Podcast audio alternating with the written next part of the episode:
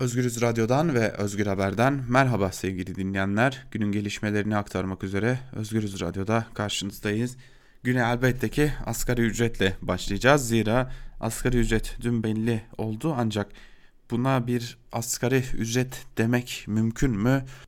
O da ayrı bir soru işareti. Asgari ücret tespit komisyonu dün son toplantısını gerçekleştirdi ve asgari ücret dün 2324 lira olarak belirlendi. E, elbette buna tepkiler de gecikmedi. Türk İş görüşme masasındayken bizim bunu kabul etmemiz mümkün değildir diyerek açıklamayı terk etti. Asgari ücret tespit komisyonunun toplantısının ardından açıklandı ücret. Asgari ücret kararı daha sonra da resmi gazetede yayınlandı. Komisyon 2020 yılı için brüt 2943 lira, net 2324 lira 70 kuruş olarak asgari ücreti belirledi ve bu karar resmi gazetede yayınlandı.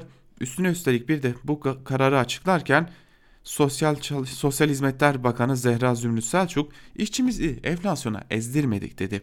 Asgari ücret tespit komisyonunun aldığı ve resmi gazetede yayınlanan karara göre asgari ücret 1 Ocak'tan itibaren de yürürlüğe girecek. Hatırlayacaksınız Cumhurbaşkanı Erdoğan bir toplantılar bitsin de biz de jestimizi yaparız demişti. Cumhurbaşkanı Erdoğan'ın jesti 2324 lira oldu. Aslında bir kişilik geçim sınırının da altında belirlenmiş bir ücret gibi görünüyor. Doğrudan 7 milyon yurttaşı ilgilendiriyor asgari ücret. Türkiye'de 7 milyon yurttaş, 7 milyon işçi ve emekçi asgari ücrete çalışıyor ve bugünden itibaren daha doğrusu 1 Ocak'tan itibaren de 2324 lira 70 kuruş olarak belirlenmiş oldu. Asgari ücret az önce de belirttiğimiz gibi Türk İş toplantıyı ter terk etti. Patronlar ise alınan karardan memnun gibiydiler. Alınan kararın istihdam için, işsizliği azaltmak için, alım gücünü arttırmak için, istikrarlı işletmeler ve istihdam için hayırlı olmasını diliyorum dedi. Tabii ki ucuza işçi çalıştırmak elbette ki istihdamı artırır. Cumhurbaşkanı Erdoğan hatırlayacaksınız. İnşallah jestimizi yaparız da bakalım son geldikleri nokta nedir? Onu da bir kendilerinden görelim demişti. DİSK'ten de açıklama geldi. İnsan orduna yakışmayan asgari ücret belirlendi diye bir tweet attı. DİSK Genel Başkanı Arzu Çerkezoğlu ve şunları söyledi. Asgari ücret hesabında uluslararası standartlara uyarak işçinin ailesinin hesaba katılması zorunluluğu bir yana işçinin sadece kendisinin asgari yaşam maliyetini bile karşılamayan bir asgari ücret oy çokluğu ile belirlenmiştir. Asgari ücretteki ayda 304 liralık günde 10 liralık artış işçilerin çarşıda, pazarda, faturalarda karşı karşıya kaldığı zamları telafi etmekten uzaktır dedi Arzu Çerkezoğlu da yaptığı açıklamada. MHP'den de bu karara büyük bir tepki geldi ve emekçinin bu iktidardan kurtulma zamanı gelmiştir açıklaması yapıldı HDP tarafından ve şunlar söylendi. 2020 için belirlenen 2324 TL'lik asgari ücret iktidarın işçi, emekçi düşmanı politikalarının sonucudur. Emekçiler bir kez daha açlığa mahkum edilmiştir.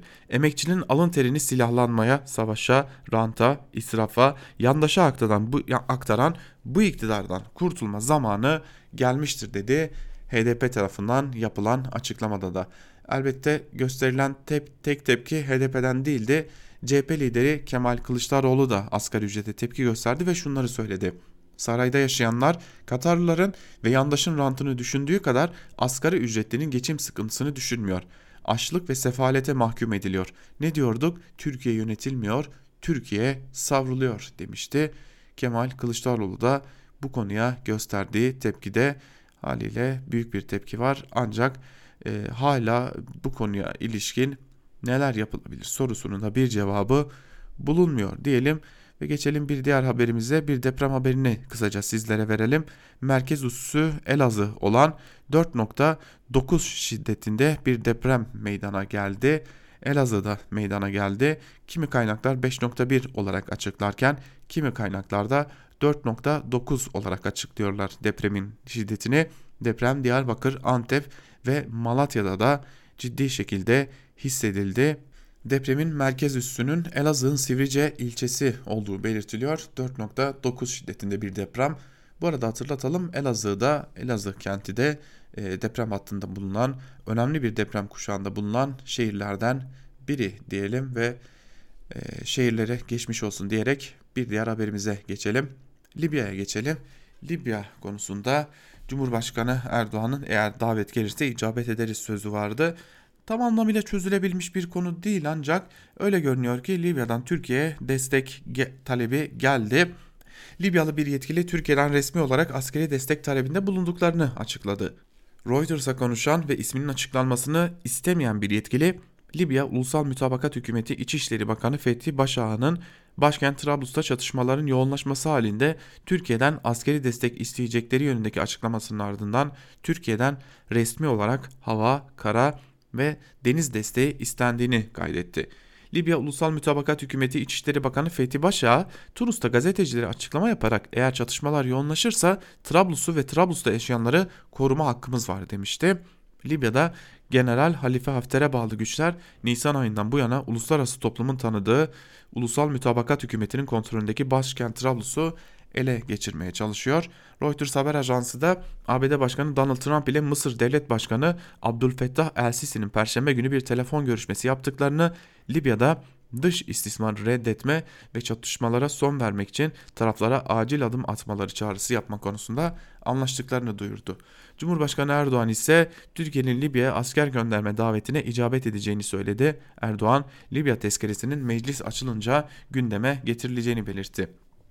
Cumhurbaşkanı Erdoğan Ankara'daki AKP il başkanları toplantısında yaptığı konuşmada inşallah Ocak ayının 8'inde 9'unda meclisimizden bunu da geçireceğiz ve böylece davete icabet edeceğiz dedi. E, Libya'dan da öyle görünüyor ki bir resmi talep gelmiş durumda.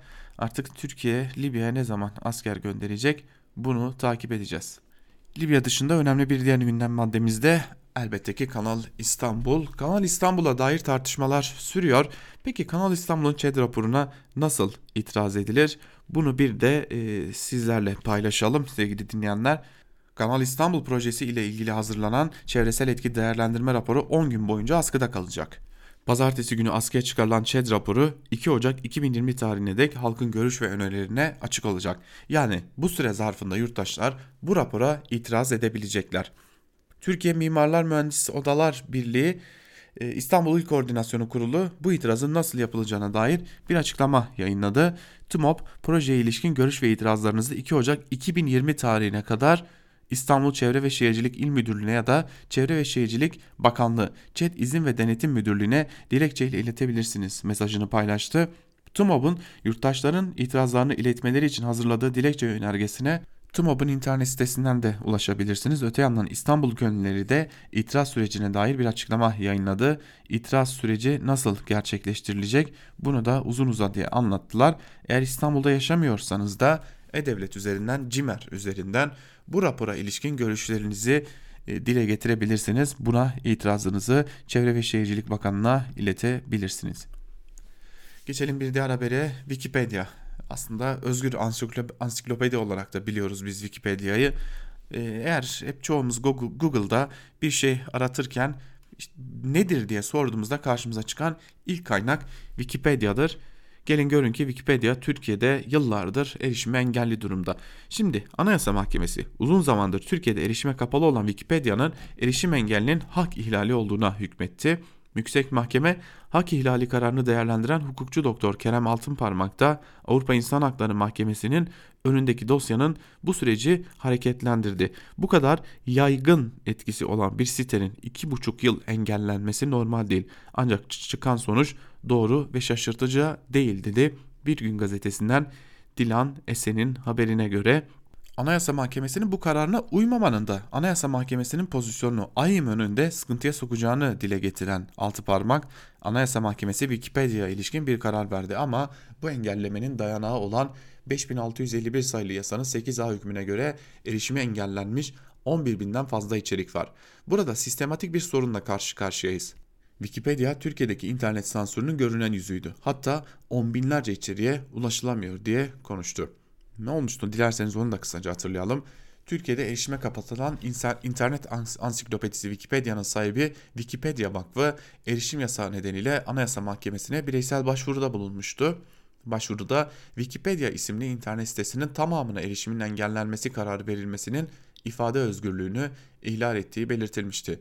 Anayasa Mahkemesi birinci bölümü başvuruyu ele almış ancak başvurunun niteliği itibariyle genel kurul tarafından karara bağlanması gerektiği görüldüğünden Anayasa Mahkemesi İş Tüzüğü'nün 28. maddesinin 3 numaralı fıkrası uyarınca genel kurula sevkine karar vermişti.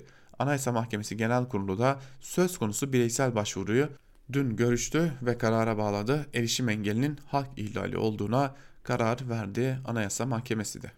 Almanya'dan bir haberle devam edelim. Almanya'da yönelik iltica başvurularına dair bir haber. Deutsche Türkçe'de yer alan habere göre Almanya'ya yapılan iltica başvurularında 2019'da bir önceki 2018 yılına göre %13 oranında azalma kaydedildi. Avrupa Birliği bazında ise %8.6 artış var. Birlik içinde en çok rehabet gören ülkeler ise Fransa ve İspanya. Almanya'ya iltica başvurularında 2018'in ardından 2019'da da düşüş yaşandı. Funke Medya grubunun bağlı gazetelerinden Avrupa Birliği İstatistik Dairesi'nin verilerine dayandırdığı haberine göre içinde bulunduğumuz yılın Ocak-Kasım döneminde Almanya'ya ilk defa iltica başvurusu yapanların sayısı 133.270 oldu. Bu da geçtiğimiz yılın aynı dönemine oranla iltica başvurularının %13 azalması anlamına geliyor. 2018 yılında da iltica başvurusu yapan kişi sayısında bir önceki yıla oranla %16 azalma kaydedilmişti. Diğer yandan Avrupa Birliği'nin tamamı ele alındığında iltica başvurularının arttığı da görülüyor.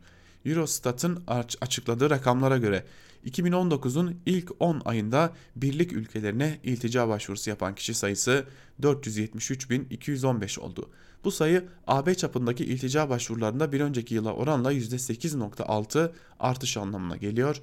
İltica başvurularının en çok arttığı ülkeler ise Fransa ve İspanya olurken iltica etmek isteyen kişiler geldiği ülkeler bazında değerlendirildiğinde sırasıyla en büyük grubu Suriyeliler, Afganistanlılar ve Venezuelalılar oluşturuyor. Avrupa Birliği ülkelerine 1.2 milyon kişi ile rekor iltica başvurusunun yapıldığı 2015 yılından bu yana söz konusu başvurularda her yıl bir miktar düşüş kaydedildiği de belirtiliyor diyerek bu haber ile birlikte biz de Özgür Haber'i burada noktalayalım.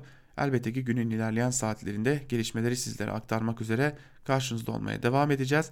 Bizden şimdilik bu kadar. Daha iyi gelişmelerle karşınızda olabilmek umuduyla. Hoşçakalın.